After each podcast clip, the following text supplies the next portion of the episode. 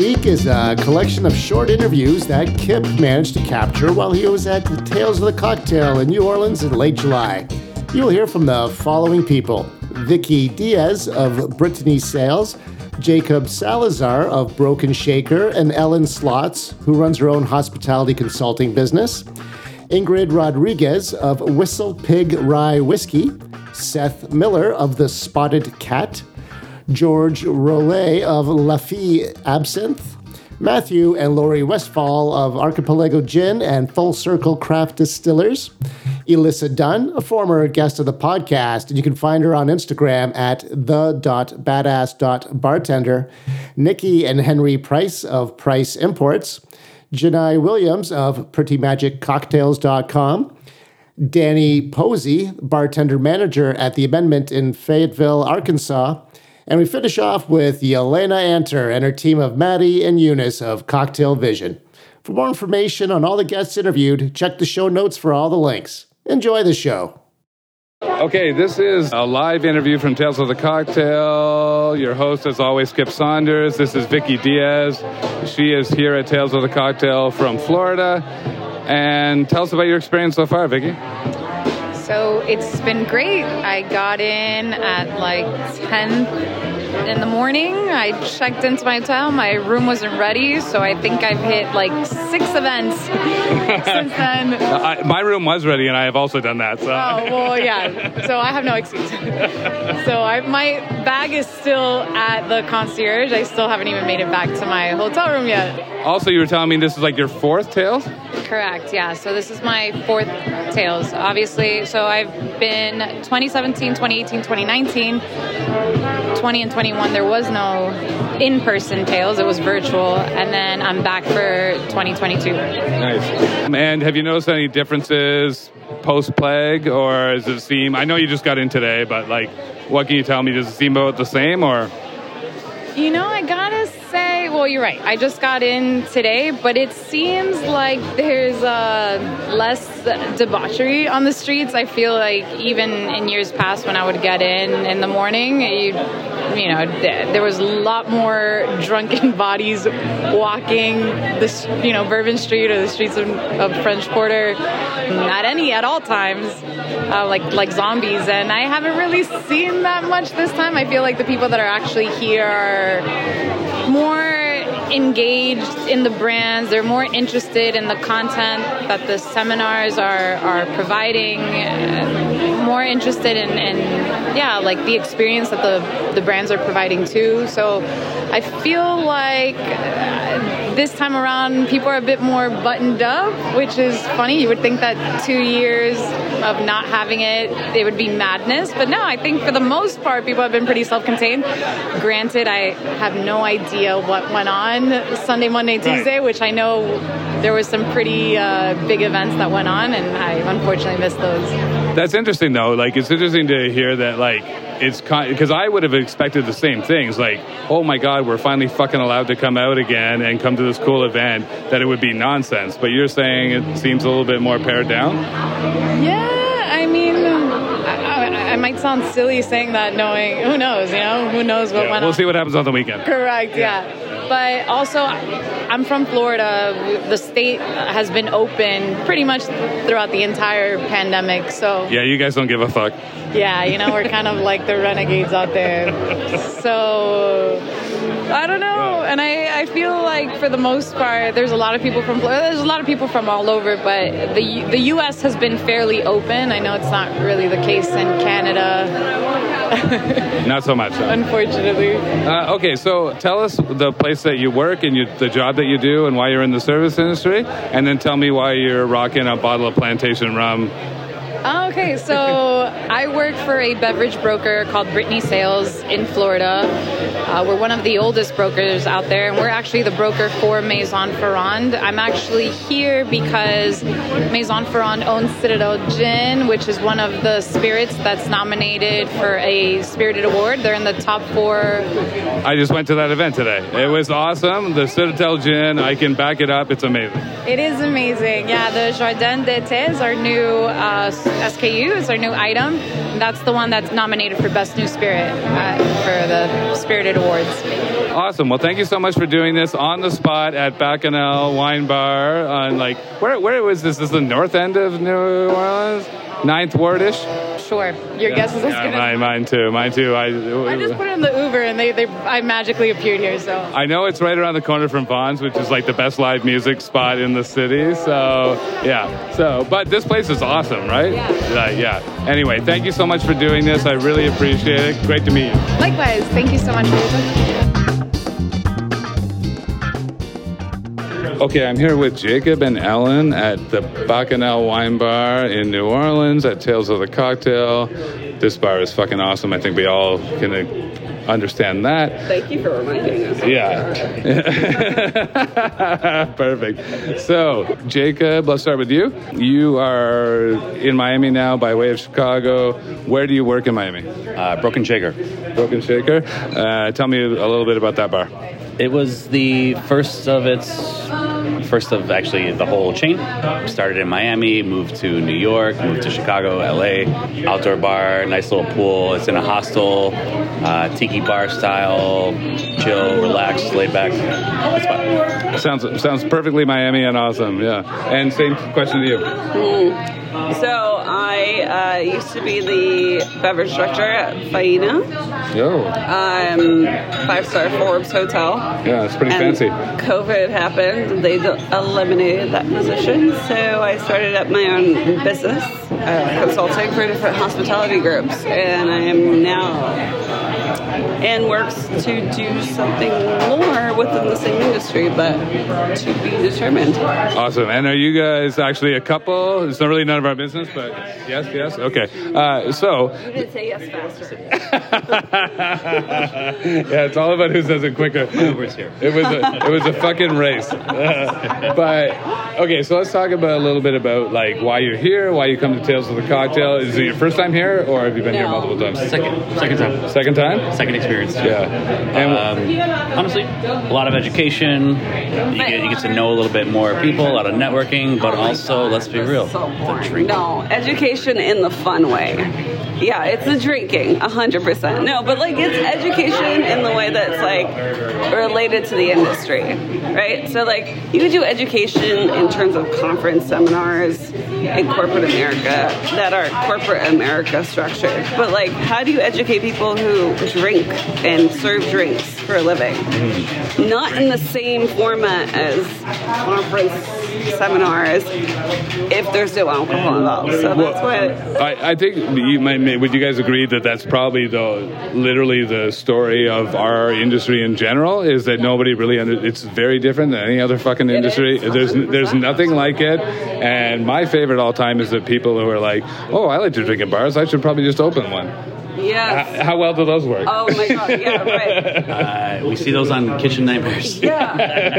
Bar Rescue. Bar rescue, right. Jon Taffer takes Jon advantage. Taffer goes. Yeah. So one thing I did want to ask you guys, because you've been here before, I assume the first time you went was pre-plague. Yes. Correct. Yeah, okay. So have you noticed any differences? Yeah. Okay. Tell me about them. You start. The socialization and education are very disparate. So they're separate. So, which is interesting, and there's a more appropriate timeline, I, I would think, speaking for myself though, but of like when things actually happen and when socialization uh, networking happens, but that doesn't, not everything coincides. It's not all, it's not cohesive in the same way of like, it, it, it's as if someone outside of the industry is creating a conference for the industry. Ah, that's interesting. Wow, that's that. I'd like, and again, I, I would like to just state for the record, this is my first Tales. I've been in New Orleans a bunch of times. I've interviewed a bunch of people, obviously all over the world for this show. But I, I that's that's good insight because I would not have known that. Would you agree with that? Absolutely. Yeah. Absolutely. Yeah, it's definitely uh, it's it's more focused on like the overall, like with retail, with you know, yeah, owners, all that stuff. Instead of instead of actually focusing more on like the bartender and bar perspective. like. USBG and Tales of the Cocktail, and USBG being the um, you know mm, organization that encourages education, encourages networking on a whole across the country.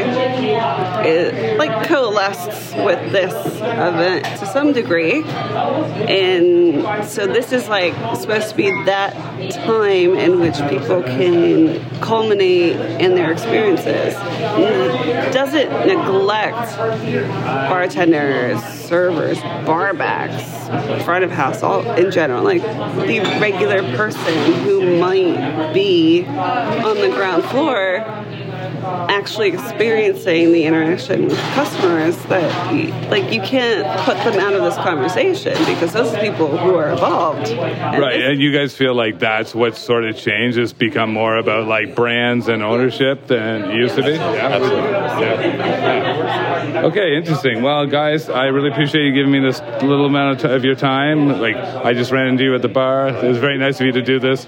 Thank you very much, and uh, hopefully we'll meet down the road for a full episode. Yeah, absolutely. Yeah, would you guys like to do that? yeah. Okay, awesome. Thanks, guys.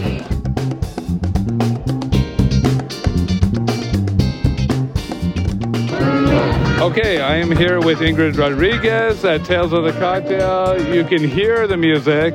We're on the street, and she's been lovely enough to give me a brief interview. Ingrid, tell me about yourself. Uh, so I work for Whistle Pig Rye Whiskey. This will be my ninth Tales of the Cocktail, so we're really glad to be here. I'm the U.S. brand educator for the East Coast, and I love giving away free whiskey. That's terrible. It sounds awful. So, well, the one thing I've been asking people in this interview, have you like you obviously done a bunch of these? Have you noticed any difference pre and post plague? Oh, absolutely. Uh, it's actually a lot more professional. Obviously, the change of venue has helped, but what I find the best is that everybody who's come before are now paying attention more to the moments in between events, and there's not as much FOMO because people are sitting at the bars and they're just really getting to re-know each other. It's what we keep calling the first time in real life in two years, and it's really nice to see all the camaraderie. Oh, that's a beautiful way to put it. That's so nice to hear. Okay, so tell us how people can get in touch with you, and I, also I'm already hitting you up for a full length interview. like, uh, listeners, it's happening. She doesn't have a choice anymore. She's super interesting and fun. Okay, uh, tell us how people can get in touch with you. Tell us about Whistle Pig. Tell us about the Whistle Pig events in New Orleans. So the best way to get a hold of me is I'm on uh, social media, Instagram, Facebook as Traveling Whiskey Fairy or as Whistlepig Ingrid. Uh, Whistlepig has done a couple events. Right now we're going to be hosting a band here, and then tonight we're doing something at DBA with Nickel City. And then tomorrow morning we're actually doing a pop-up where you can get a beautiful, sparkly maple old-fashioned with a mini waffle. It's very important breakfast after a long night. Let's do that. Um, and then Whistlepig has been around. We're celebrating our 10-year anniversary. We are we're known as a rye company, but our goal is to be the best premium whiskey brand on and for this uh, planet. So hopefully by next year we'll have some more spirits for everybody to try. Awesome, and thank thank you for doing this. Thank you for I, uh, like, what I say at the end of this is thank you for not thinking I'm a creep who's coming up to you with a phone in your face. There's an actual podcast involved. We will tag you, and we appreciate you. Thank you. Thank you very much.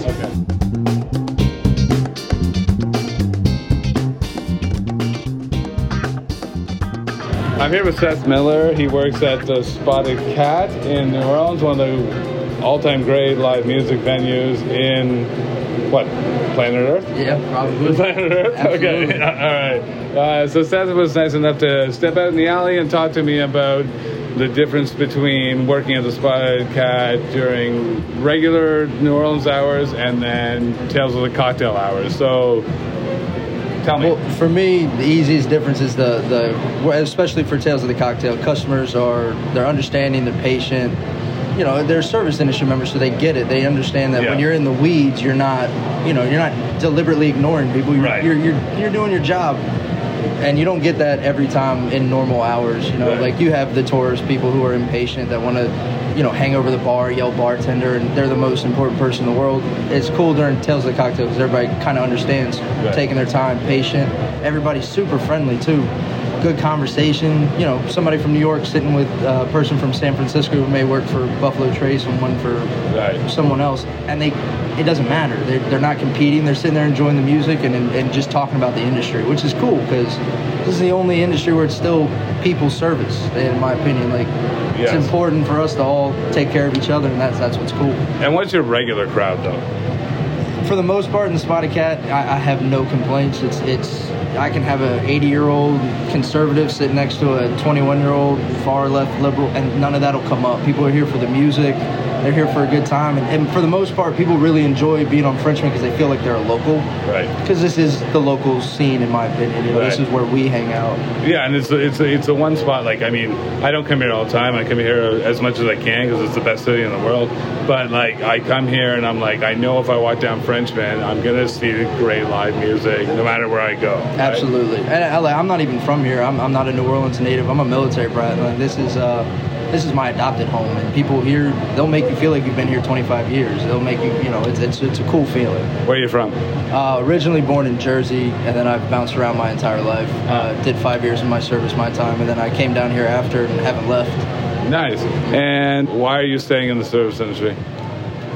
it, uh, like I was actually just having this conversation earlier. It, it is, like I said, the, the last remaining, in a sense, campfire where you can still talk to people from all over the world, and, and all the political barriers. And it's all gone. They're just they're just a person sitting at the bar drinking, and for me, that's fun. I like people. I like being able to converse and.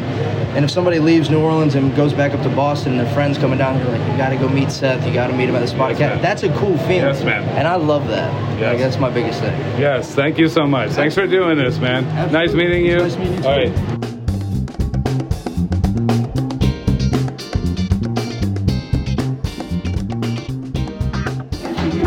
Okay, I'm here with George Rowley with La Fée Absinthe, and he's going to tell you the story about how he came to create this wonderful absinthe.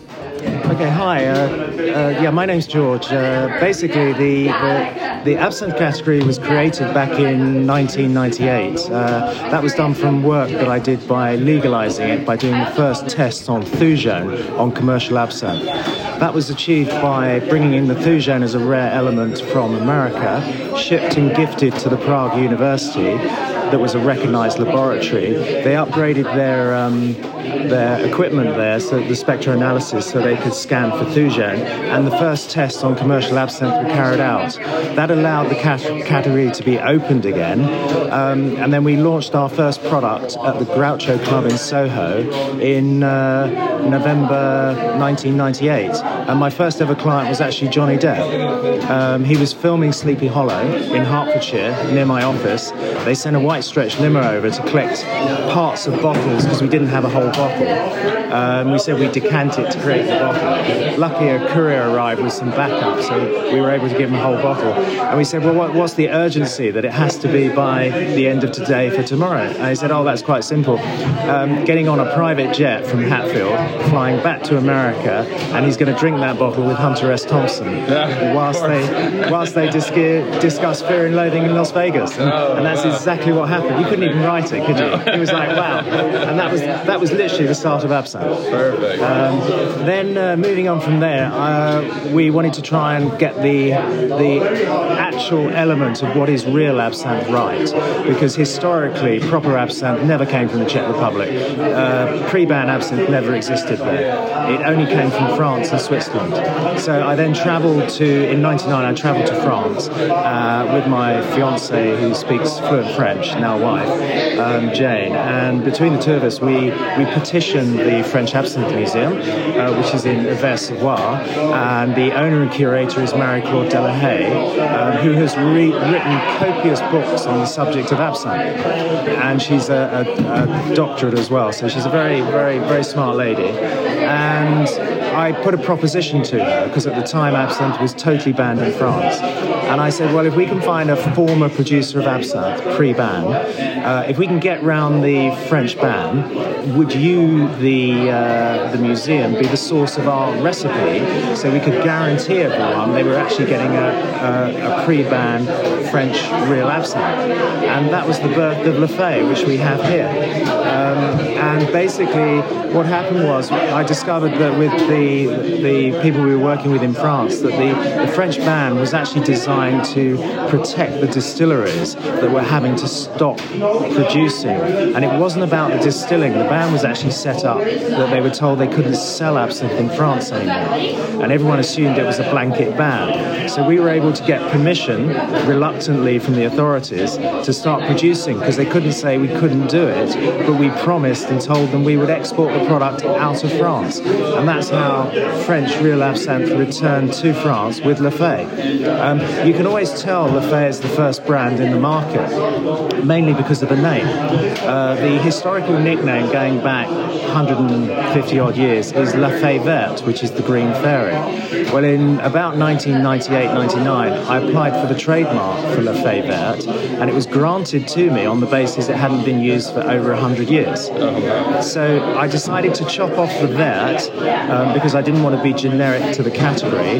Um, we then filed the trademark for La Fée, which means the fairy, and that now sells in over 20 to 26 to 30 different countries around the world, which we export to. We distill in the Rhone Alps. It's eight separate distillations.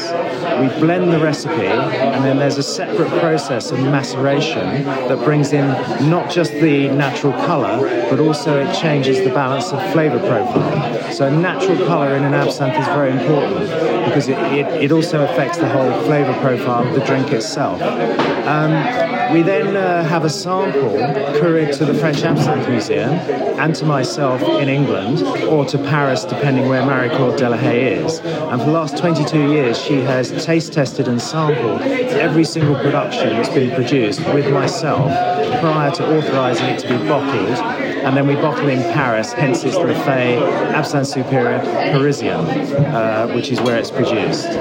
Amazing. That's an amazing story, George. Thanks so much for sharing it. And now I'm going to try some of this.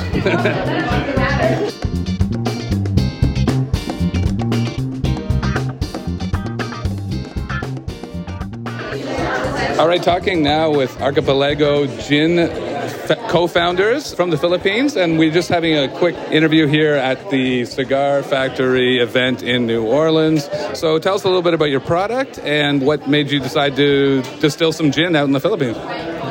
I'll start. Um, first, I'll tell you about our product. It's Archipelago Botanical Gin. We're based in the Philippines, 40 minutes south of Manila. We make a botanical gin made of 28 botanicals. 22 are locally sourced from my country, the Philippines. Archipelago. It's called Archipelago because there are 7,400 plus plus islands, and we've tried to take a representation of different botanicals from all the islands, not all, but uh, main islands of the Philippines. And we hope it trans. When you try it, it hope we hope that it transports you to our country, which is a beautiful beach, beachy tropical country. So yeah, we got out of the gate four years ago in 2018. And the idea really was very simple fully authentic, transparent craft distilling, and really trying to change the narrative in the Philippines about the product and quality of spirits and really put the Philippines on the craft spirits map. We were picked up by Henry Preiss. We're in the U.S. now. We're just starting to roll out, and a very exciting time for the brand and for the Philippines. Okay, so we just talked, we're going to have these uh, lovely people on a regular episode soon, and we're going to try and get them some uh, Canadian distribution, which is much needed. So thanks so much for doing this, guys. Your product is amazing, and uh, it was a pleasure meeting you. Great, Thank our you so pleasure. much. Thank you.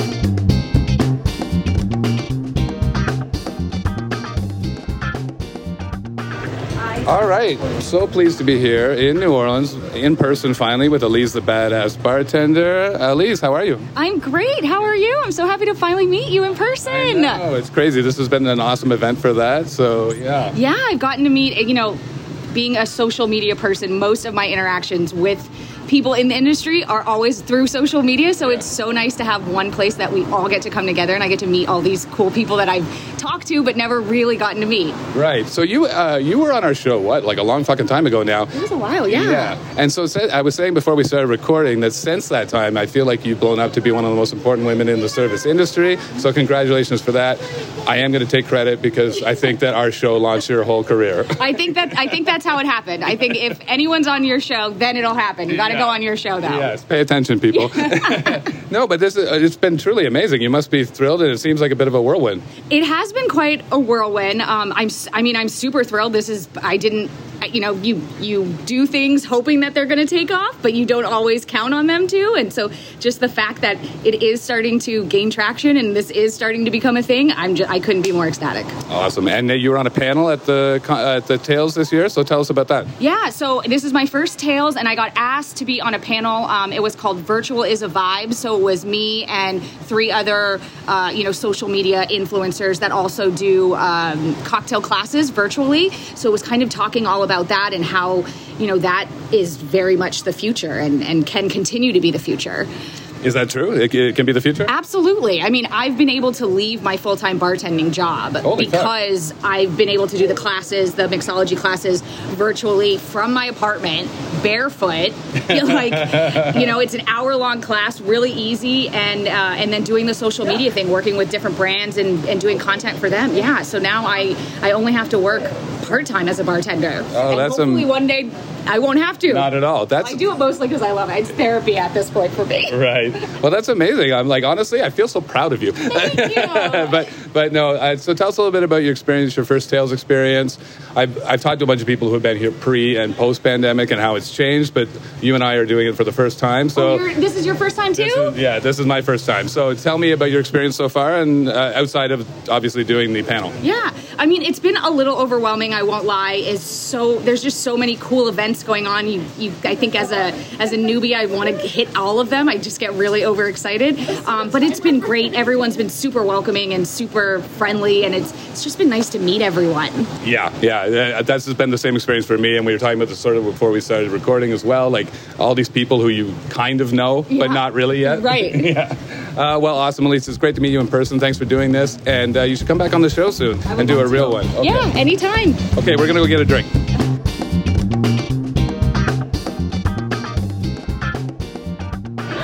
Okay, we're talking with Nikki Preiss from Preiss Imports uh, here in New Orleans. Nikki, how are you? I'm good. How are you? Good. We just came from your event at the Cigar Factory. Uh, seemed like it went well.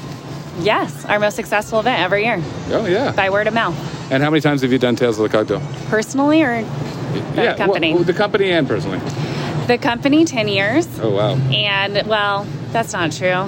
Backtrack. Two years of the 10 years, there wasn't really much Sure, of a yeah, tail. like- so, eight years. Right. And then personally, I believe this is my fifth or sixth. Talk to us a little bit about your company and the kind of brands you're bringing in. Uh, yeah, so we are an importer. I personally am third generation. This is a newer company because every generation seems to like to sell. We're not doing that anymore. Uh, we have successfully sold and got our name back three times. So here we are, Preiss Imports reinvented for the third time. And we focus on international products that are eclectic, unique, and niche. Uh, we try to have some of the most unique, high quality spirits uh, across the world. And okay, so let's talk about that a little bit. Have you noticed, like, how are, what's the difference in sales, for instance, pre and post plague? pre for us being having small brands uh, really more guerrilla marketing grassroots you know we really had to thrive off of restaurants and on-prem to have people that love our brands want to push and educate about them. It was really hard to do off-prem and so i think what the pandemic did as pretty much anybody of any size in this industry will say is that retail went off the charts and off-prem became a shift for every single company and i don't can't say statistically but i'm pretty sure people were like you know what i can actually make a cocktail Right. and decided to go search out unique ingredients and it's just been amazing for us so I know, fuck those people, they're killing my business. Just kidding. they're Uh, making mine grow well, at least one of us is happy. awesome. Thanks, Nikki. Appreciate you doing this, and best of luck going forward. thank you And now we're here with Henry Preiss, the founder of Preiss Imports, and uh, the what? We'll call you the head honcho. Is that what- okay. Yeah. They call me the crazy guy that brings in every spirit that he can think of. All right. Well, that's kind of what I want to talk to you about. Like, uh, obviously, our podcast runs out of Canada. We have to deal with the LCBO in Ontario, which is a big pain in the ass. You are a little more open here. How do you find it is bringing like such small, amazing niche products into the U.S. and moving it around the country? Well, it's of course very, very different from a liquor control board because we can go looking for customers. With the control board, you're totally dependent on the control board saying, yeah, sure, we're interested, you know, do the paperwork, bring it in. We bring in what we like, right? So we've got kind of a really simple rule. It's do we like the supplier? If we like the supplier enough, there's a synergy, then we go, well, let's look at the product. If we love the product, we love the supplier, and that's what we look for. We're also about adding great products from different parts of the world, right? So we want to be a go-to because what happens is that you know different restaurants, different bars, different themes. We want to have products that could fit into bigger brands that otherwise won't. And so that kind of makes us the go to, and uh, it works. It takes a long time. It's hard to find distributors, but we're not tied down except for uh, 18 states where it is a control state situation, a lot like Canada. Some are easier than others, some will do special orders, and actually in Canada, uh, the British Columbia Board will do special orders, but generally speaking, it's difficult in Canada. So that's the big difference is, is that we can bring it in and then we can start looking if our distributors, we have 57 distributors around the U.S. So they don't all take on everything, but slowly it grows because, you know, we start with one product and then they find another one that works, or we pick up an account and we say, hey, look, we now got a big account. Are you interested? And sort of how it rolls for us. And how many brands do you currently represent? I think it's you know it's probably about 40 suppliers, and we probably have about 300 products through those suppliers. That's amazing. Well, thanks very much, Henry. We appreciate you giving us a little time here, and uh, we'd love to have you on for a full episode sometime. Just call me. All right. Thanks, Henry. Great event today, and great one yesterday as well. Great meeting you. Thank you. All right, so I'm here with Je'Nai Williams at Tales of the Cocktail, and was super excited to talk to her because she's such a big part of what goes on here in, at Tales of the Cocktail. Born and raised in New Orleans, and uh, she's been on some panels, many panels it seems like. How many panels did you do this week? Oh gosh, I only did one panel, but I've done so many events. I want to say one. I think I've done ten events this week. Jesus. Yeah. you must be exhausted. Yeah. Oh no, I'm definitely exhausted. this is my very last thing of the week, so I'm just gonna go take a big nap. Oh, well, thank you so much for doing it. Uh, okay, so a couple things I wanted to ask you about Tales. Um, in general, like how many? So how many Tales of the Cocktail have you done now? And um, the other thing I'm sort of interested in knowing is like if you notice any difference pre and post pandemic. Okay, so I. Uh, I've been in the cocktail space since about 2017. Um, that was my first foray with Tales. I didn't really know what to expect. I heard about this conference that happened every year. I wasn't aware of how, you know, big it was. And um, we'd have, I worked almost every day. Uh, we'd have people come from, you know, all around the country, all around the world, really. And I just asked questions like, you know, what what are you doing here? You know, I'm hosting a panel. I own three bars in New York City. And I'm like, wow, okay, that's cool. Yeah. I remember talking to a bartender one time and he said, yeah, I won this chartreuse competition and they flew us out to Tales. And I'm like, oh, they do that? like, yeah, so that's, um, I, I honestly can credit Tales to kind of like, um, teaching me what was out there for bartenders because all these people come into town and you never know the different job titles that exist or the different opportunities that exist unless you were to attend Tales and meet all these people who do these things. Um, 2018, I would say, was the first time that I actually attended attended, and um, it it, I feel like this year the attendance wasn't as big, but also I wasn't. I was doing events most of the time, so I didn't see the crowd. But I do remember in 2018, um, it was at the Monteleone still, and uh, it was a really good opportunity. There were still so many parties.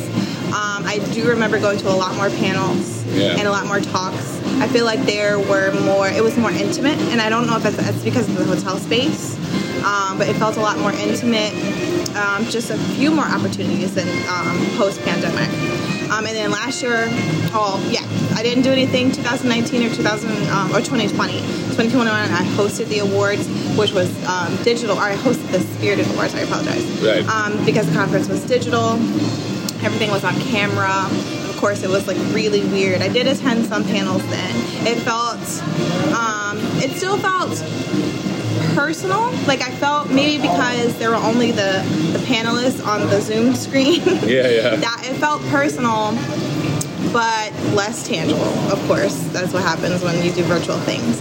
Um, I feel like there was a less opportunity for questions Right. um, doing that and you know just face to face time because Tales i feel like one of the most important things about Tales is just getting out there and being able to shake hands with people and tell them who you are what you do um, and then of course this year it's come back and i think the biggest kind of feeling that everyone has is just everybody's happy to see everybody Yeah. so that's I think a lot, and specifically with like a bunch of the liquor companies and their big parties and things, they want to create kind of like a family vibe. For example, Diageo did a family reunion, and they had it in this big warehouse space with all their brands doing different things around, where everybody could just like mingle in the middle, which is really great. And I, I appreciate them for that because um, that's definitely how I felt. It was good seeing all of the people I haven't seen in years, but also you know learning and networking with new people.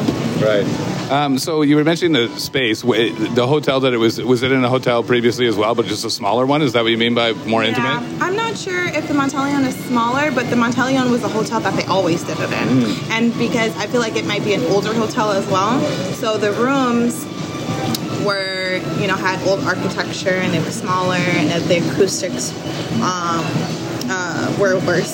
Yeah. Right. Yeah. Yeah. Yeah. so yeah, you could. It, it just felt like you. The panels you were talking like you were talking to someone you knew. You know what I mean? It was. It felt closer uh, as compared to the Ritz, which has these like conference rooms, and it's they're so far away. You know what I mean? Yeah. It's, it felt like more of a personal connection because if the Monteleone kind of gives the vibe of intimate B and B hotel, whereas the Ritz is really nice and they, you know, make it really nice for professional conferences that aren't Tales. Uh, so you've also uh, sort of uh, based your career on in the social media realm right now. So talk to us a little bit about that. I know that was kind of the focus of the panel you were on this year. Um, so maybe you can give our listeners a little idea of like what's available to bartenders outside. Now, honestly, it, that's an aside. This fucking sucks for me because I own bars, and now people want to just do bartending over social media instead of just coming to work for me. But I'm not blaming you. I will say that there's nothing nothing compares to being an actual bartender, and like That's I what I wanna hear. yeah, nothing compares because you really need. And I've I've had people ask me recently to be their mentor, it's usually people who have never bartended before because most of my audience on social media, besides you know my friends and people who know me through the industry, are home bartenders or beginner bartenders Okay. who resonate with my content, and they'll be like, yeah, you know, I want to do social media and I want to bartend on for the camera. I'm like, but do you actually know how to bartend? Right. Have you actually been in a space? They don't realize that you actually need to do the work. Right. And build up that repertoire. Mm-hmm. So there's nothing like being an actual bartender because it's going to go away. And you know, you do have to uh, progress at some point. You know, not everybody can be a bartender forever. Some people can, and kudos to them. I just know it's not something my niece appreciate. Oh, that's. I'm so glad you said that because that's exactly why I kind of had to move into. Like, I, I realized the point I was bartending for like fucking, I don't know, almost 30 years, and then I was like, okay, I can feel the like. I would wake up in the morning and I would like getting out of bed sounded like Rice Krispies, and so then I was like, I gotta. So I I started moving into ownership, but now there's. So this is kind of interesting to talk about. Now there's so many more avenues you can get into. Still staying in the service industry, but not. It used to be before it was like either you moved into ownership or you just got the fuck out. Like so, talk to us a little bit about some of the avenues that are available for some people. Yeah, absolutely. So, uh, me personally, I see myself as a brand ambassador for all. So you could absolutely work with a brand um, and just uh, be a brand ambassador or help distribute for sure. You can help um, sell products. You can help um, create uh, events and kind of like activations. That's definitely a thing. Uh, in terms of social media, I I knew that the influencer world for the beverage industry was coming. There just isn't like a kind of like algorithm for it. Do you, you know what I'm saying? Yep. There's no like for so for beauty influencers, oh they'll get you know mascara and foundation and all these things. I needed to figure out how to translate that to liquor because it, it was always something that I wanted to do. It was always something that I was interested in doing. I just knew that I wanted to do it with bartending. Um, so most of my time is just spent um, messaging brands like a regular influencer, messaging brands, tell them how much I love their brand, and uh, you know, asking them if they'd like to sponsor some content or you know, sponsor a cocktail class or something like that. So that's definitely something we could do. You just need to figure out who to ask. Okay, so I'm sort of interested in this as well because, um, like, message just cold calling brands and stuff like that. You obviously have to have some sort of a social media presence already. Did you find it like? How many say quote unquote followers? Just like you don't have to give me a finite number, but like like around the amount before you were able to just cold call brands and say, "Why don't you sponsor me?" Um, honestly, I don't think the amount of followers is as important as your content quality. Okay. I think anybody. So I only have four thousand followers, or maybe like forty three hundred. Oh, really? Okay. Um, and I make a living off of Yeah. 4,300 followers. So it's possible to make a living with a thousand followers, if that. And then the page that I use now is technically my personal page, but I mostly use it for um, liquor content. But I think it's just do you, you have to do it before you get paid for it, right? Mm-hmm. So you can't just say, "Oh, I want to make videos," and wait for somebody to give you the opportunity. You have to create them for yourself. Yeah, yeah, sure. So I was I've been doing videos since um, 2020 since the pandemic, and I had been doing it, and that's how most of my opportunities came. People saw my videos and were like, "Well, you can do this. Can you do this?" Right. Or it's like, "Well, can you do that? Or can you do that same thing for me?" Right. So in order to get people to ask you to do it, you have to do it yourself already. So if you are considering doing social media content or trying to get paid for something, anything, just start doing it. And then once you are ready to ask people to pay you for it, then you have this nice little resume. And these are all the other things I've done. You know? Do you have any other ideas about uh, sort of, uh, should I see how to phrase this properly, but like, uh, because of the pandemic and how people have been shifting and people have been moving away from working in physical bars and restaurants, like, so what are some of the other ways to monetize the job of a bartender or a server outside of just doing cocktail creation on social media? Um, I would say teaching cocktail classes is definitely one. Um, you can, and that's something that you can do yourself. If you want to teach virtual classes, um, you can basically just create an event Eventbrite and get people to pay for it, and they'll watch you make cocktail classes. You can also uh, partner with brands like Shaker and Spoon, who do cocktail boxes uh, for bartenders in their classes. Um, I think the Cocktail Guru might do it too. Also, the Mixologer um, sells boxes as well. If you want to kind of buy the boxes and sell them yourself, and be like, hey, let's do a class, let's do you know a corporate class. Um, so there's definitely that. Um, like I said, brand ambassadorship. Um, also, there is the opportunity to move into distillation.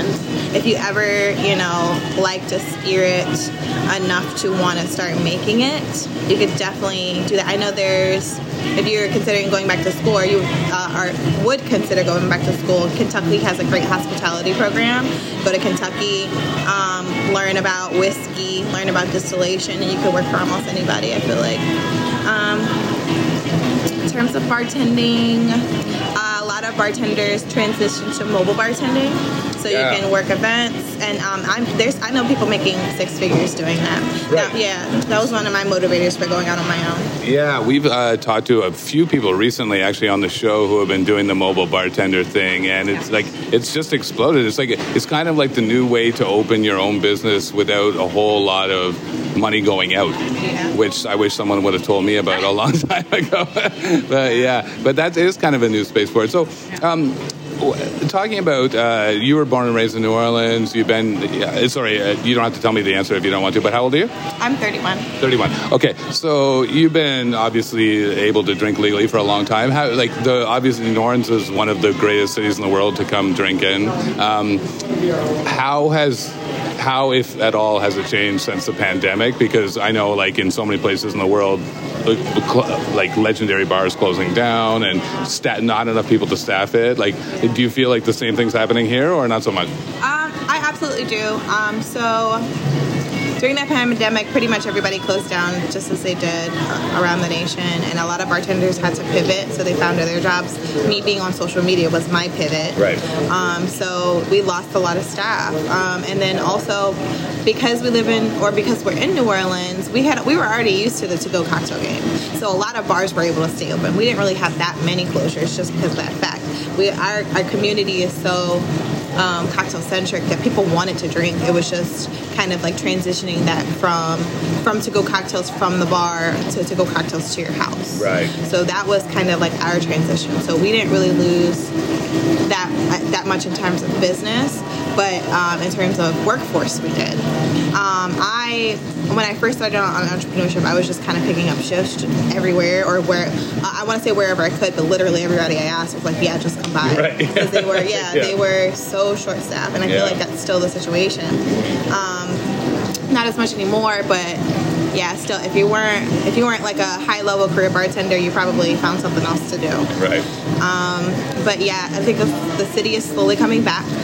Um, things like Tales of the Cocktail and Mardi Gras have helped us kind of like see, okay, we can we can do this now. And I feel like a lot of people, a lot of bartenders are um, coming into the city. I've, I've met a couple bartenders who just moved, just moved to New Orleans.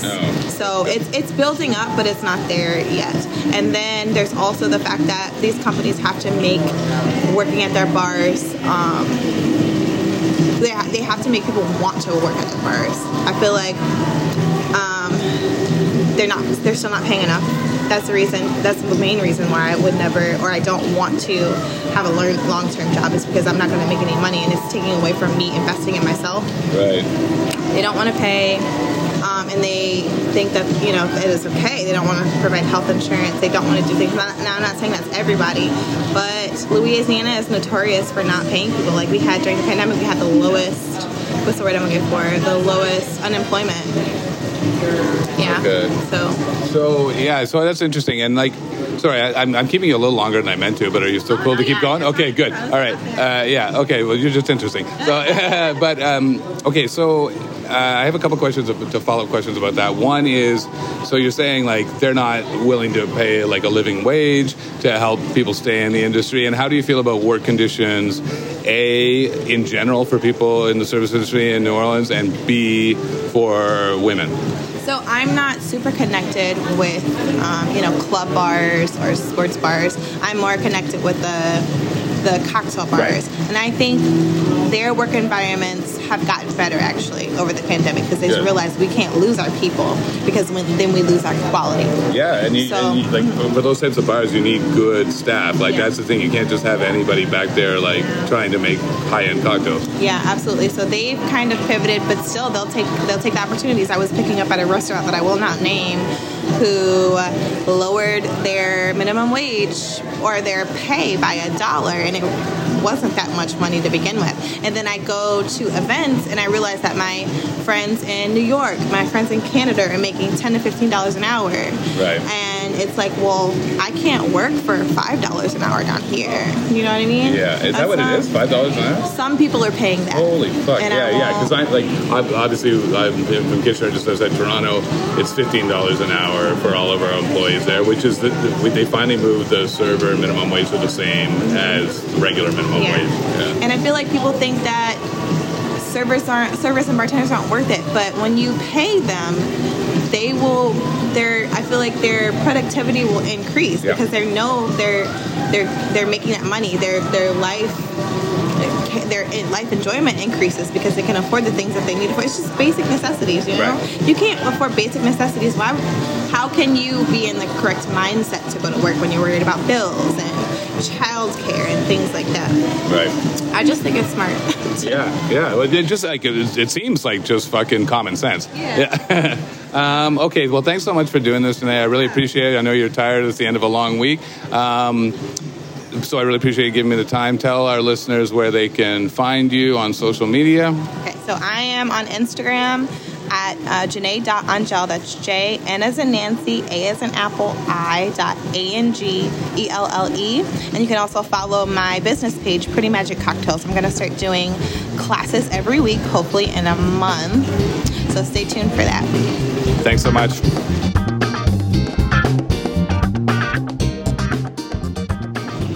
Okay, and now we're here. We're here with Danny Posey, the Industry Podcast. We're sipping cocktail, or we're trying to sip some cocktails at Peychaud's uh, in uh, just off Bourbon Street.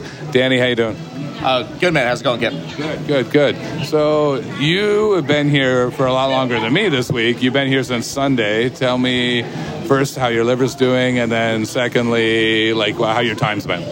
Right, man, it's been good. Uh, didn't realize how exhausting Tales was going to be. Yeah. Um, I ended up taking yesterday off, just kind of like relax, recover, take a day away from drinking and being around people. But overall, Tales been good. Like for a first experience, it's been a good experience. Good, good. Um, and so you're from Arkansas. Yes, Fayetteville. Yeah. Uh, so uh, tell me about the scene. uh, Like, like what? What? I, I have. No, I know nothing about Arkansas. So tell me about the bar scene there. What kind of bar you work in? What the general clientele is? Are there craft cocktail bars in Arkansas? Tell me everything. Okay, cool. So Fayetteville's actually the university town, so we're in a major college town. So primary clientele is going to be your 21, 22 year old college students. Most of them are transplants. Like University of Arkansas. Yes, University of Arkansas. Yeah, I mean my bar is two blocks from campus, so I'm right in the heart of Oh, shit, downtown. that sounds dangerous. it's fun. It's a nightmare, but yeah, it's my bar is kind of an interesting hybrid. I have a two-story bar. I have a rooftop open air patio.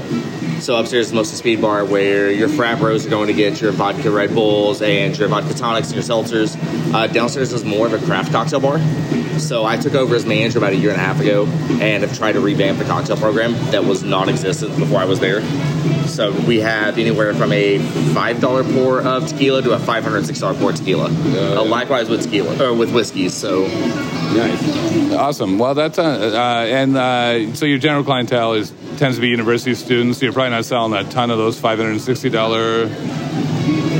You know, I'm in a weird spot. So if you're not familiar with the Northwest Arkansas region, we're the Walmart corporate headquarters is about 20 miles from my bar. Oh, okay. So the Walton money and then all of their investors and then all of their vendors are required to have an office there. Right. So again, I get everything from 20, freshly 20 year one year old student to multi billionaire Walmart executive. Right.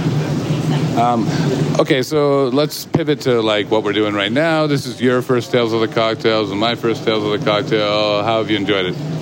Oh, has been great. I think the biggest thing was the fear of missing out, and I overbooked myself, and then realizing that I don't have to do it all. Yeah, I think we all do that. Like you just sign up for everything, and then you realize, okay, fuck, I can't get to everything. So it like, and I think the the vibe here is like if you if you're having fun at a spot, don't rush it, right? Right. Yeah. Uh, the other thing is, I've done two other events this year. This is so much different than what I've seen because it's more of a just like drop in, hang out, have a good time, leave. Yeah. And less of an education workshop, vendor like focused seminar. Right, right, right. Yeah, like uh, the Meet the Distillers today was a little bit different because you're kind of like, it's almost like the like the we were talking about earlier, like the the bar and restaurant uh, show in Vegas where it's like lots of distilling vendors, like just like a little sip here, a little sip there, a little sip there. Um, but in general, that whole scene at the Ritz has been a little bit more casual than what you generally find at these shows. Yeah, yeah. Um, so I would say it's more of just bringing the community of bar professionals, whether you're owners, bartenders, vendors, marketing just bring you all together and just having a week of community events and yeah, yeah, it's it's great. It's like I, I, I've been super impressed with the way it's been laid out. Plus, it's great to hang out in New Orleans for a week. There's nothing wrong with that. And uh, when do you fly out? Uh, I actually fly out tomorrow evening on Saturday. I had to rebook my flight because I was initially booked on a 7 a.m. flight, and I knew for the final day that that was not happening. So I actually booked myself for the next 12 hours. So I'm just going to explore the city tomorrow and do the touristy stuff now that Tells is ending. Sure. And what's your plan for this evening? Uh, not sure yet, man. Yeah, like kind of seeing where the night's going. Um, yeah. Yeah, good for you. All right, man. Thanks for doing this. I appreciate it. Danny is an Arkansas bartender, Fayetteville. Fayetteville. Go Razorbacks. Woo Pig. Thanks, Skip, for having me on. Thanks for doing it.